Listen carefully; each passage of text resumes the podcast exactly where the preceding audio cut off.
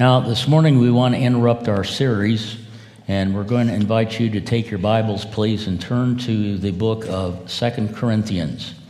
Second Corinthians chapter 1, and uh, we've already read the scripture passage, so I'm not going to repeat that.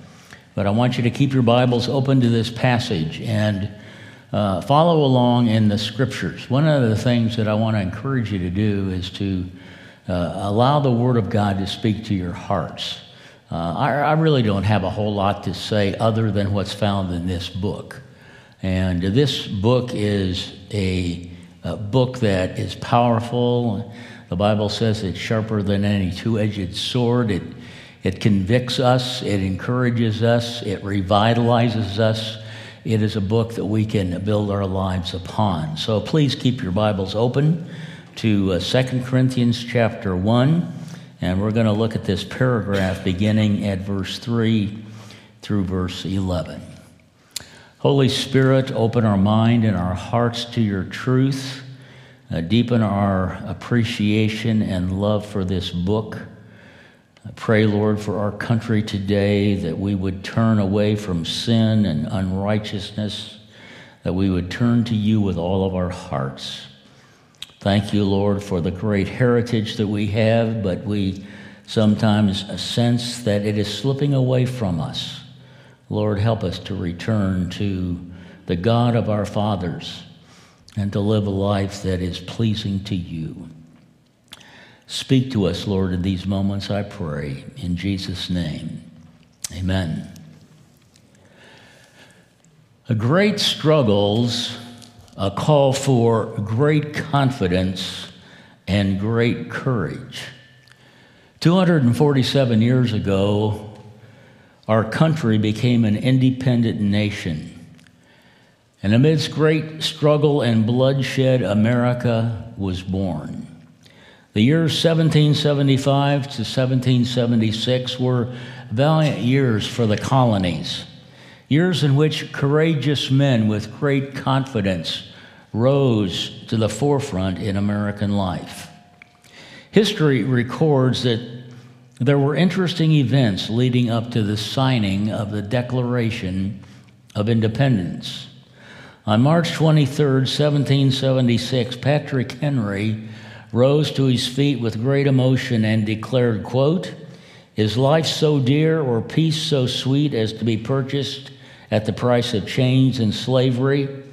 Forbid it, Almighty God.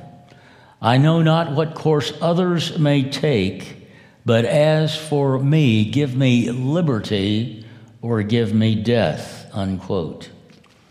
On May 10th, 1775, Ethan Allen and the Green Mountain Boys attacked Fort Ticonderoga and seized the gateway to Lake Champlain. At the same time, the Second Continental Congress met in Philadelphia, urging the colonies to put their armies in a state of readiness. On June 15, 1775, the Congress appointed George Washington commander of the Continental troops. George III of England denounced the Americans, stating that they had proceeded with open and avowed rebellion. On December 31 to January 1, American General Richard Montgomery and Colonel Benedict Arnold attacked Quebec, but they were badly beaten. Montgomery was killed, and in another action, the British had burned the port of Norfolk in Virginia. On January the 10th, 1776, Thomas Paine published Common Sense, the first important document calling for complete independence and soon thereafter, South Carolina created its own constitution, and Congress recommended that other colonies do the very same thing. On June the 7th, 1776, Richard Lee of Virginia offered a, uh, to Congress a resolution that these colonies, quote, are and of a right ought to be free and independent states, unquote. By June 11th, Thomas Jefferson was elected to a committee to produce a Declaration of Independence and began writing the draft. on July 4th, 1776, without one dissenting vote, the Declaration of Independence was signed by Congress President John Hancock and ordered proclaimed in each of these United States. Let us never forget that independence came to America at great cost. And we are living in a day and age in which we have forgotten much of the sacrifice and the bloodshed that made it possible for us to be the most exceptional nation in all the world. This Declaration of Independence was a powerful document that declared that we were going to be free people. This morning, I want to speak to you about another kind of declaration and I choose to call this declaration a declaration of dependence. But like the Declaration of Independence that declares our freedom, this declaration of dependence is something that we as Christ followers have signed when we trust Jesus as our Lord and Savior. And like the 13 colonies, each of us as God's people face many battles. We face many hardships and uncertainties and afflictions, trials and tests and setbacks and situations that are beyond our control, oftentimes can either make us or break us. They can draw us closer to God or they can pull us away from Him.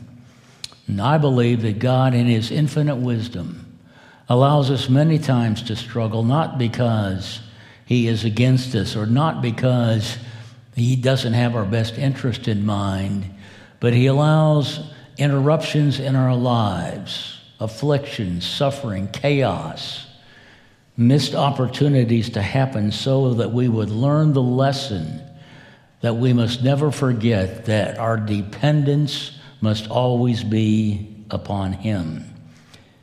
This signing of the Declaration of Dependence means that we put our complete trust in what Christ has accomplished for us.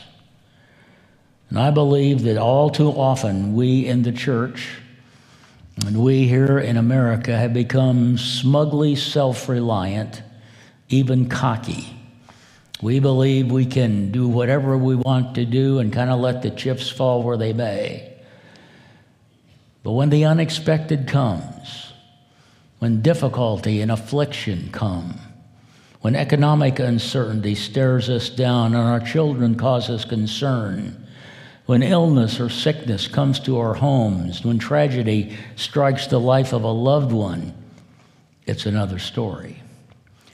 I believe God's great purpose in allowing these kinds of pressure points to occur is to remind us over and over again that we cannot live without God, that we cannot live our lives outside of His circle of trust. And God's purpose is that we would be brought to that place in our lives on a daily basis where we no longer put our confidence in ourselves and we exercise complete confidence in Him. And when we refuse to put confidence in ourselves and we have transferred our complete trust to the Lord Jesus, then each one of us have signed our declaration of dependence. Now, it's very interesting to me here in Paul's second letter to the Corinthians. It's a deeply personal letter between the apostle and this church that he loves. And in these opening verses here in chapter 1, verses 3 through 11, Paul relates his own experience of signing his own personal declaration of dependence. In fact, in this particular passage, Paul relates that he went through such a severe affliction, such a traumatic difficulty, that he even despaired for his life. And he was brought to that moment where all self reliance was not good enough anymore. and he put his complete trust and his complete confidence in God. And as we have entered our what, 247th year as a nation, do you realize that most nations don't make it past 200 years? Most of the great uh, civilizations, they've lasted about 200 years. And we are now in our 247th year as a, a nation, and we are in desperate need of a visitation from God. We are in desperate need of getting rid of our self reliance and our, our futile attempts to make it through life on our own strength. And God's desire, I believe, on this particular weekend is that each one of us renew our trust in Him and sign again a declaration of dependence upon Him. Now, I want us to look here very carefully at Paul's experience as he unfolds it to us in 2 Corinthians chapter 1. First of all, he speaks of his, his past difficulty. Uh, as you read the New Testament, we discover that Paul had a great desire to come and visit the Corinthian church. In fact, in his first correspondence with them in 1 Corinthians 16 and verse 5, he had spoken of the hope that he had to visit them, but he's been delayed. And they wonder what's happened to Paul, and now he begins his second letter. He lets them know why he's been delayed and why his coming had been put on hold. And so, oh, so he begins by making a very honest admission. You see this in verse 8. He says, We do not want you to be uninformed, brothers, about the hardships we suffered in the province of Asia. We were under great pressure, far beyond our ability to endure, so that we despaired even for life. Now, this comes from a lip, from the lips of a man who's walking with God. He's a great champion of the faith. And we need to understand that walking with God does not preclude difficulty, struggle, hardship, pain. It's all part of life, no matter who we are, whether we're saved or not. Affliction, suffering, trauma is all part of the human experience. And it doesn't matter how close you live to the Lord, those kinds of experiences are going to come to each one of us. Indeed, Paul says that the pain that he was going through was so great that he didn't know if he was even going to pull through. He thought he was under the sentence of death. He was at wits' end corner. He was, he was completely at the end of his rope. Have you ever been there? Have you ever been at the end of your rope and you don't know what to do and how you're going to get through the next day? I have. It's not a fun place to be, is it? Not a, not a great place to be when, when it seems like everything has piled up against you and, and you don't know if you're going to ever survive or even work your way out of that situation. Notice in the last part of verse 8, he says, We despaired even for life. And that word despaired is a word that speaks of the fact that he saw no exit to get out of this trauma that had engulfed him. He felt penned in on all sides. And in verse 9, he uses an even stronger expression. We felt the sentence of death. Paul felt because of all the stuff that had been happening to him, which had delayed his visit to the Corinthians, all these hardships, these difficulties, these afflictions, he felt the very sentence of death on his life. Now, the exact nature of Paul's difficulty uh, is subject to a lot of speculation. There are some who think that when he speaks about these hardships and these tribulations, he is speaking about his skirmish with wild beasts in Ephesus according to 1 Corinthians 15 32. Others project there was a time in Paul's ministry where he is stressed over the state of the Corinthian church. He sees all the sin. He sees all the problems. He sees all the difficulties that are happening among God's people. And he is so stressed out, he is overwhelmed with anxiety because of what he sees happening in the body that he loves. Still, others believe Paul's referring to his shock and the aftermath of the threat on his life after the Ephesian uproar as recorded in Acts 19 23 to 41. And still others surmise that maybe he's talking about uh, the sickness that he went through. The, he had been for a prolonged period without food, he had been in the cold, he had been exposed to the elements. Uh, Paul went through all kinds of physical distress, and maybe this is what he's referring to. And still others, as they have reflected on what this might have been, they think it may have referred to the stripes, the 39 stripes he received after being arraigned before a local Jewish court, as described in 2 Corinthians 11 24. Now, we don't know exactly what it was. Could have been any one of those things, or maybe it was a combination of some of those things that caused him at this particular moment in his life to despair. He didn't even want to keep on living because the pressure and the stress and the difficulty was so severe. We do know that this adversity caused him to lose all self confidence and place his complete dependence in God, the one who raises the dead.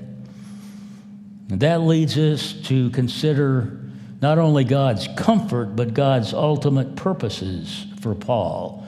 They were two. Number one, God allowed this to happen to the Apostle Paul, first of all, to rid him of self confidence, and number two, to cause him to rely totally and only upon God. Look at verse 9. Indeed, our hearts, we felt the sentence of death. But notice the next phrase. Look at your Bibles. But this happened to us. All this happened to us. Notice that we might not rely on ourselves, but on God who raises the dead. Now, some of you are saying, come on, Pastor, you mean Paul had a problem with self confidence? I mean, wasn't all that ripped away when the Lord appeared to him on the Damascus road and knocked him off his, uh, his, uh, his, his, his, donkey and, and God revealed to him who he was and, and Paul was miraculously saved after persecuting the church and killing so many in the Christian community? Wasn't all self confidence ex- exercised from his life at that moment? Well, I'm sure it was. But we have to understand, friends, that we have an enemy. And the enemy, more than anything else, works on us as God's people. He, he wants us more than ever to no longer depend upon God, He wants us to depend upon ourselves. He wants us to rely upon ourselves. He wants us to do ministry in the energy of the flesh. And yes, I believe self confidence was taken from Paul on that miraculous revelation from God. But the longer we live the Christian life, self reliance continues to nip at our heels and cause us many times to just get into a what I call a spiritual coast Self reliance says, You know, I've been busy serving the Lord all these years. Now's my time to take a rest. I want someone else to step up to the plate. Self reliance says, You know, I've walked with the Lord a long time. I can memorize, I've memorized all these scriptures. I know the Bible frontwards and backwards. I, I don't need my time alone with God anymore. I can I can live my life on my terms. You know, I've served the Lord. I, man, I've been on boards. I've been on committees. I've been doing all these wonderful things for God for a long time. You know, now it's my time to just kind of, kind of fall back and hope I'll tumble into heaven. Very interesting how self reliance can creep into our lives, many times unnoticed. Now, if the Apostle Paul had to be cautioned about self confidence and self reliance, how much more so do we? Personal adversity causes Paul to question his human resources and to realize once again that he is insufficient for the great task that God has called him to. He needed, in the face of this trauma that had literally sapped the life out of him, he needed once again to renew his complete dependency upon God, the one who raises the dead. In his hour of greatest adversity, he signs a letter, a declaration of dependence. It's very interesting as you look at what Paul says here in Corinthians. There is a very similar passage that Jeremiah uh, gives us in Jeremiah chapter 17. Keep your finger there in uh, 2 Corinthians 1, but flip over to Jeremiah 17 and verse 5, where we see Jeremiah's declaration of dependence. He says this this is what the Lord says Cursed is the one who trusts in man, who depends on flesh for his strength, and whose heart turns away from the Lord. He will be like a bush in the wastelands. He will not see prosperity when he comes. He will dwell in the parched places of the desert, in the salt land where no one lives. That's what happens when we put our confidence in ourselves. But, put a circle around that word, but, blessed is the man who trusts in the Lord, whose confidence is in, that was weak, whose confidence is in Him, in God. He will be like a tree planted by the water that sends out its roots by the stream. It does not fear when he comes its leaves are always green. It has no worries in the year of drought and never fails to bear fruit. You see, it pays to depend upon the Lord. The Lord is our life giver. And when we trust Him completely, He is the one that gives us this supernatural life that enables us to overcome. The Bible says we are more than conquerors through him that loved us. Jesus put it this way I have overcome the world. When our confidence and our trust is in the Lord Jesus, there is no obstacle, there is no affliction or battle that Satan throws at us that is too big for our God to handle. And that's what Paul is learning through this experience. And he's been walking with God for a long time. You see, all of us, we all need, no matter where we are on life's journey, we need to constantly sign this declaration of dependence. Otherwise, almost without even realizing it, self confidence can come and take over. God's intention is that we keep our focus and our trust upon Him. Don't wait for difficulties and afflictions and stress and trauma. Don't wait for them to come to you before you put your complete trust every single day in the one who loved you and gave himself for you. Now, let's move on to Paul's personal discovery. And you see this in the midst of his personal pain, he discovered several things about God. Number one, he discovers God's comfort. If you will read those first three verses, verses three through seven, ten times in those three little verses, he speaks about the comfort of God, God's comfort that we can personally experience because he is a God who is the Father of compassion, he is the God of all comfort. He surrounds us with His presence and His comfort when we are surrounded with difficulty and affliction, and He whispers quietly, notice, You're not alone. Look at this, verse 3. Praise be to the God and Father of our Lord Jesus Christ, the Father of compassion and the God of all comforts, who comforts us in all our troubles. You are not alone when the stresses and the burdens and the afflictions and the things that you don't understand in life come to you. You have a comforting Savior. He comes alongside you, and He does it with a purpose. Notice, so that, put a circle around so that. He comforts us so that we can comfort those in any trouble with the comfort we ourselves have received from God. Do you realize that every time you're going through a difficulty or something that you wish had never happened to you, God is preparing you for a unique ministry that only you can give to another person that's going through the same kind of affliction?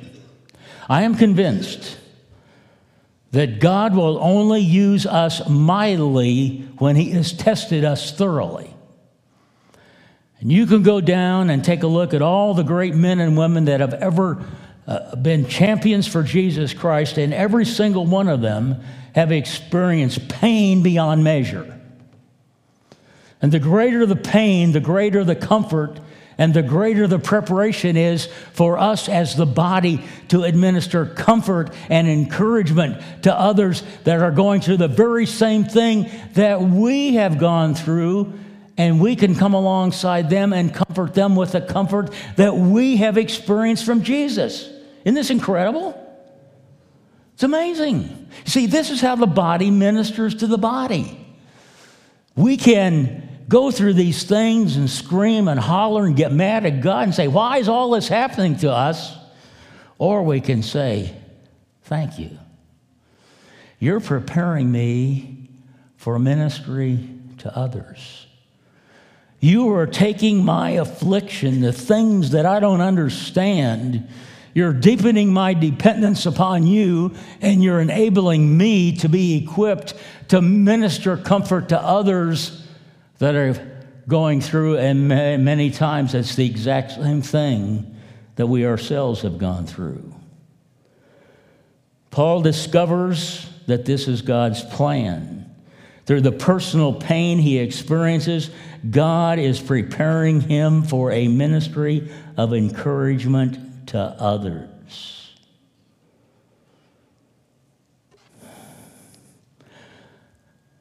When we're in the midst of, of pain, uh, when we feel that all the walls are closing in on us, when we can't figure any way out and we see absolutely no good on the horizon,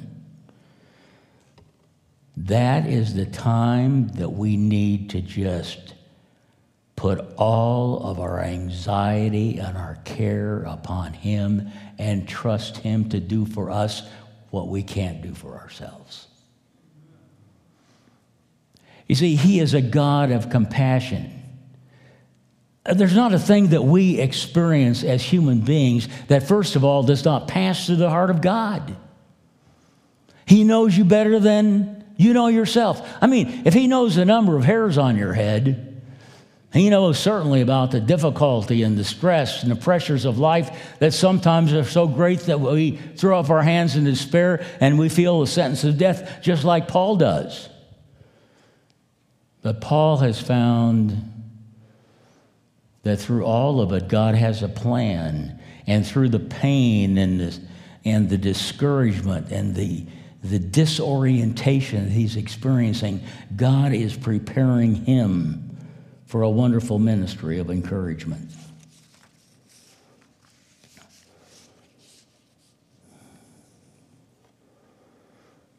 Notice verses 6 and 7. He says, If we are distressed, here it is, it is for your comfort and salvation. If we are comforted, it is for your comfort, notice, which produces in you patience endurance of the same sufferings we suffer. And our hope for you is firm because we know that just as you share in our sufferings, so also you share in our comfort. Isn't that fabulous?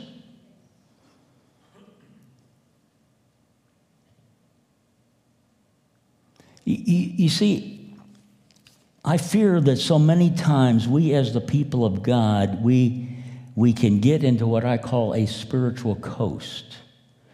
We know the Bible so well. We've got everything all figured out. There's nothing new that we've heard. And we get into this kind of a spiritual la la land where then when difficulty and stuff comes, it so surprises us. Did you realize that as the people of God, all of us have a target on our back? The Lord never promised that things were going to be easy. Do you ever see that in Scripture? Some of us have the idea, well, hey, man, I put my faith and trust in Jesus. Everything ought to be perfect and A OK. Oh, praise God if it is, but more often than not, because of our humanness, we're going to experience these things that sometimes are just overwhelming. And that's why I believe the longer we walk with God, the more important it is to do a daily checkup and make sure that we're not relying on ourselves and our dependency is totally upon Him. And then lastly, I want you to notice Paul's prospect of deliverance. Paul's learned through the painful experiences of life that he needs to transfer trust from himself to God. He's discovered God's comfort and he's discovered God's plan. And now he speaks confidently. Look at this in verse 10. I love this. He has delivered us from such a deadly peril. Remember, he's under the sentence of death. He doesn't see any way out. But now he says, because his focus is now on the Lord. He says, He has delivered us from such a deadly peril, and He will deliver us. On Him we have set our hope that He will continue to deliver us. Notice the tenses that He uses. He says, He has delivered us. He's referring that to the past. He will deliver us. He's talking about the present situation and he also says, hey, there's going to come some times when what I'm experiencing right now, I'm going to experience in the future. And the God that helped me now is the very same God that's going to deliver me in the future. Man, that ought to cause you to shout. Oh, my.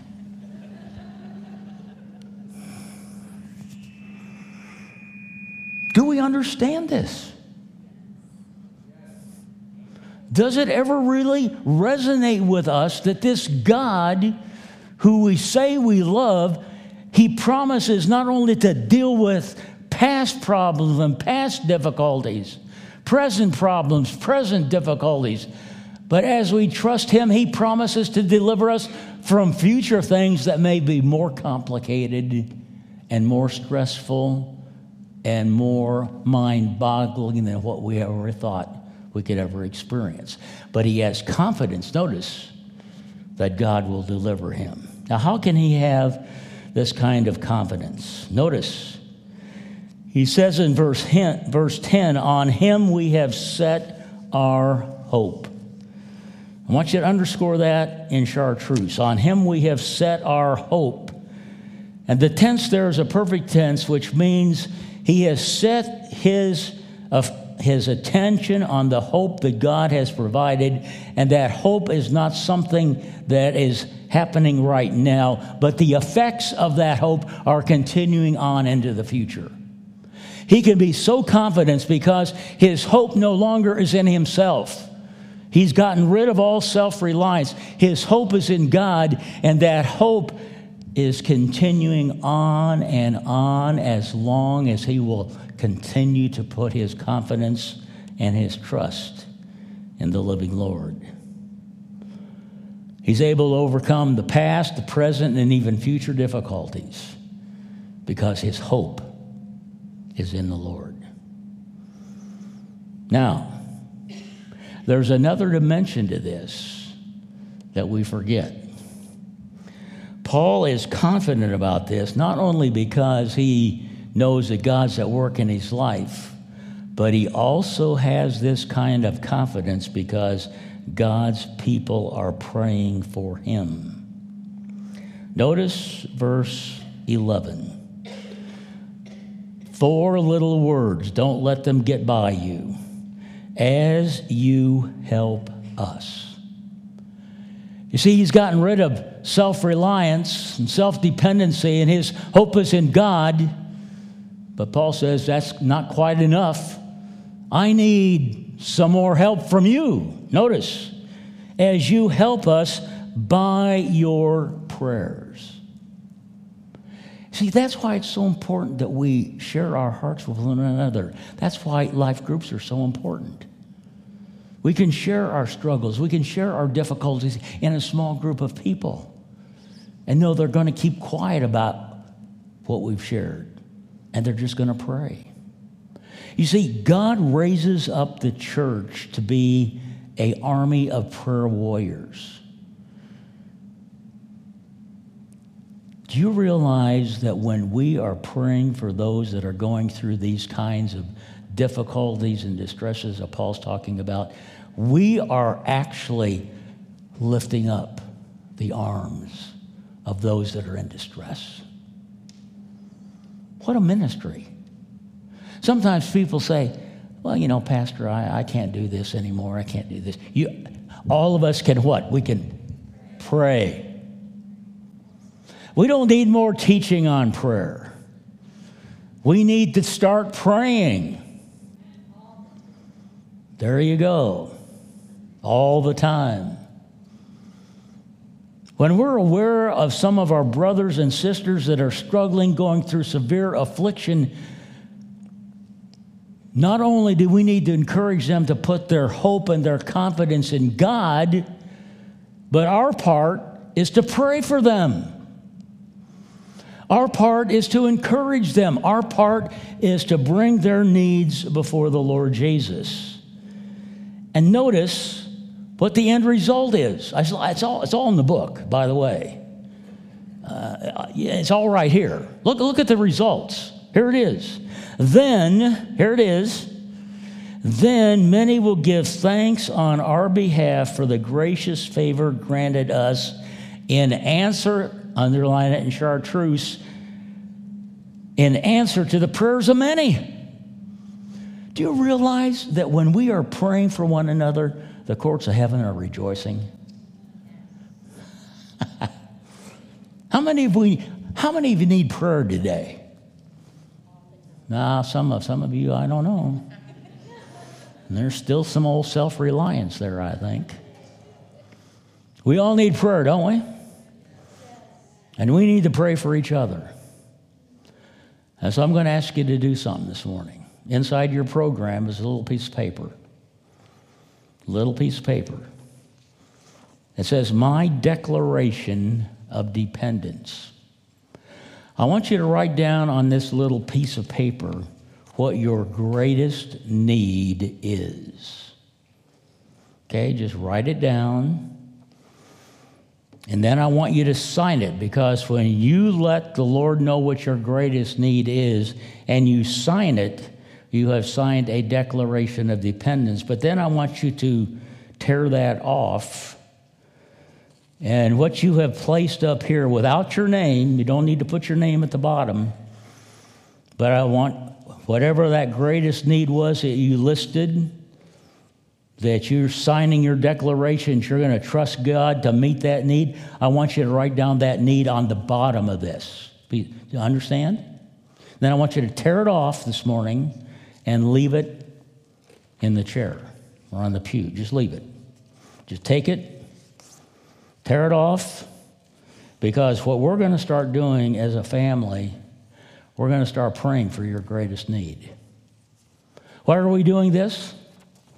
Because we want to experience many thanksgivings from God. Are you ready? Are you ready as we share whatever our greatest need is, and as we pray for each other's greatest need, Those of you, I think, up in the balcony, there may be some tables up there that you could leave yours on because I don't. I think your chair will kind of flip up and it may go all over the place. So just put it on a table up there if you can do that.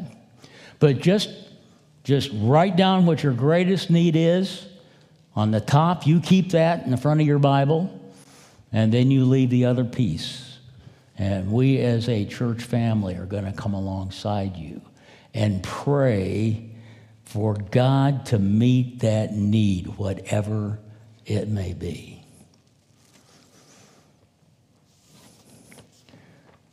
Are you glad to be belong to the family of God today?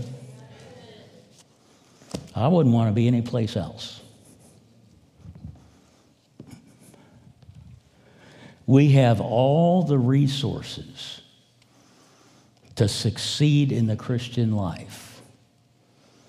All we need to do is to trust and obey. Let's stand for closing prayer. Father in heaven, how we love you this morning. We rejoice in you. You are great and greatly to be praised. And as we study the life of Paul and understand that Doesn't matter how close we are to you, we all struggle. We all go through things that we, we don't know which way to turn. But this morning we're turning to you. And we're getting rid of all self reliance and self confidence. And we're signing a declaration of trust in you.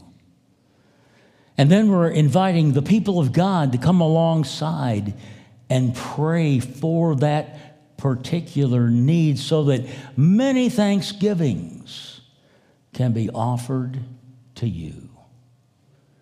Oh Lord, we love you. Bless East Bay today.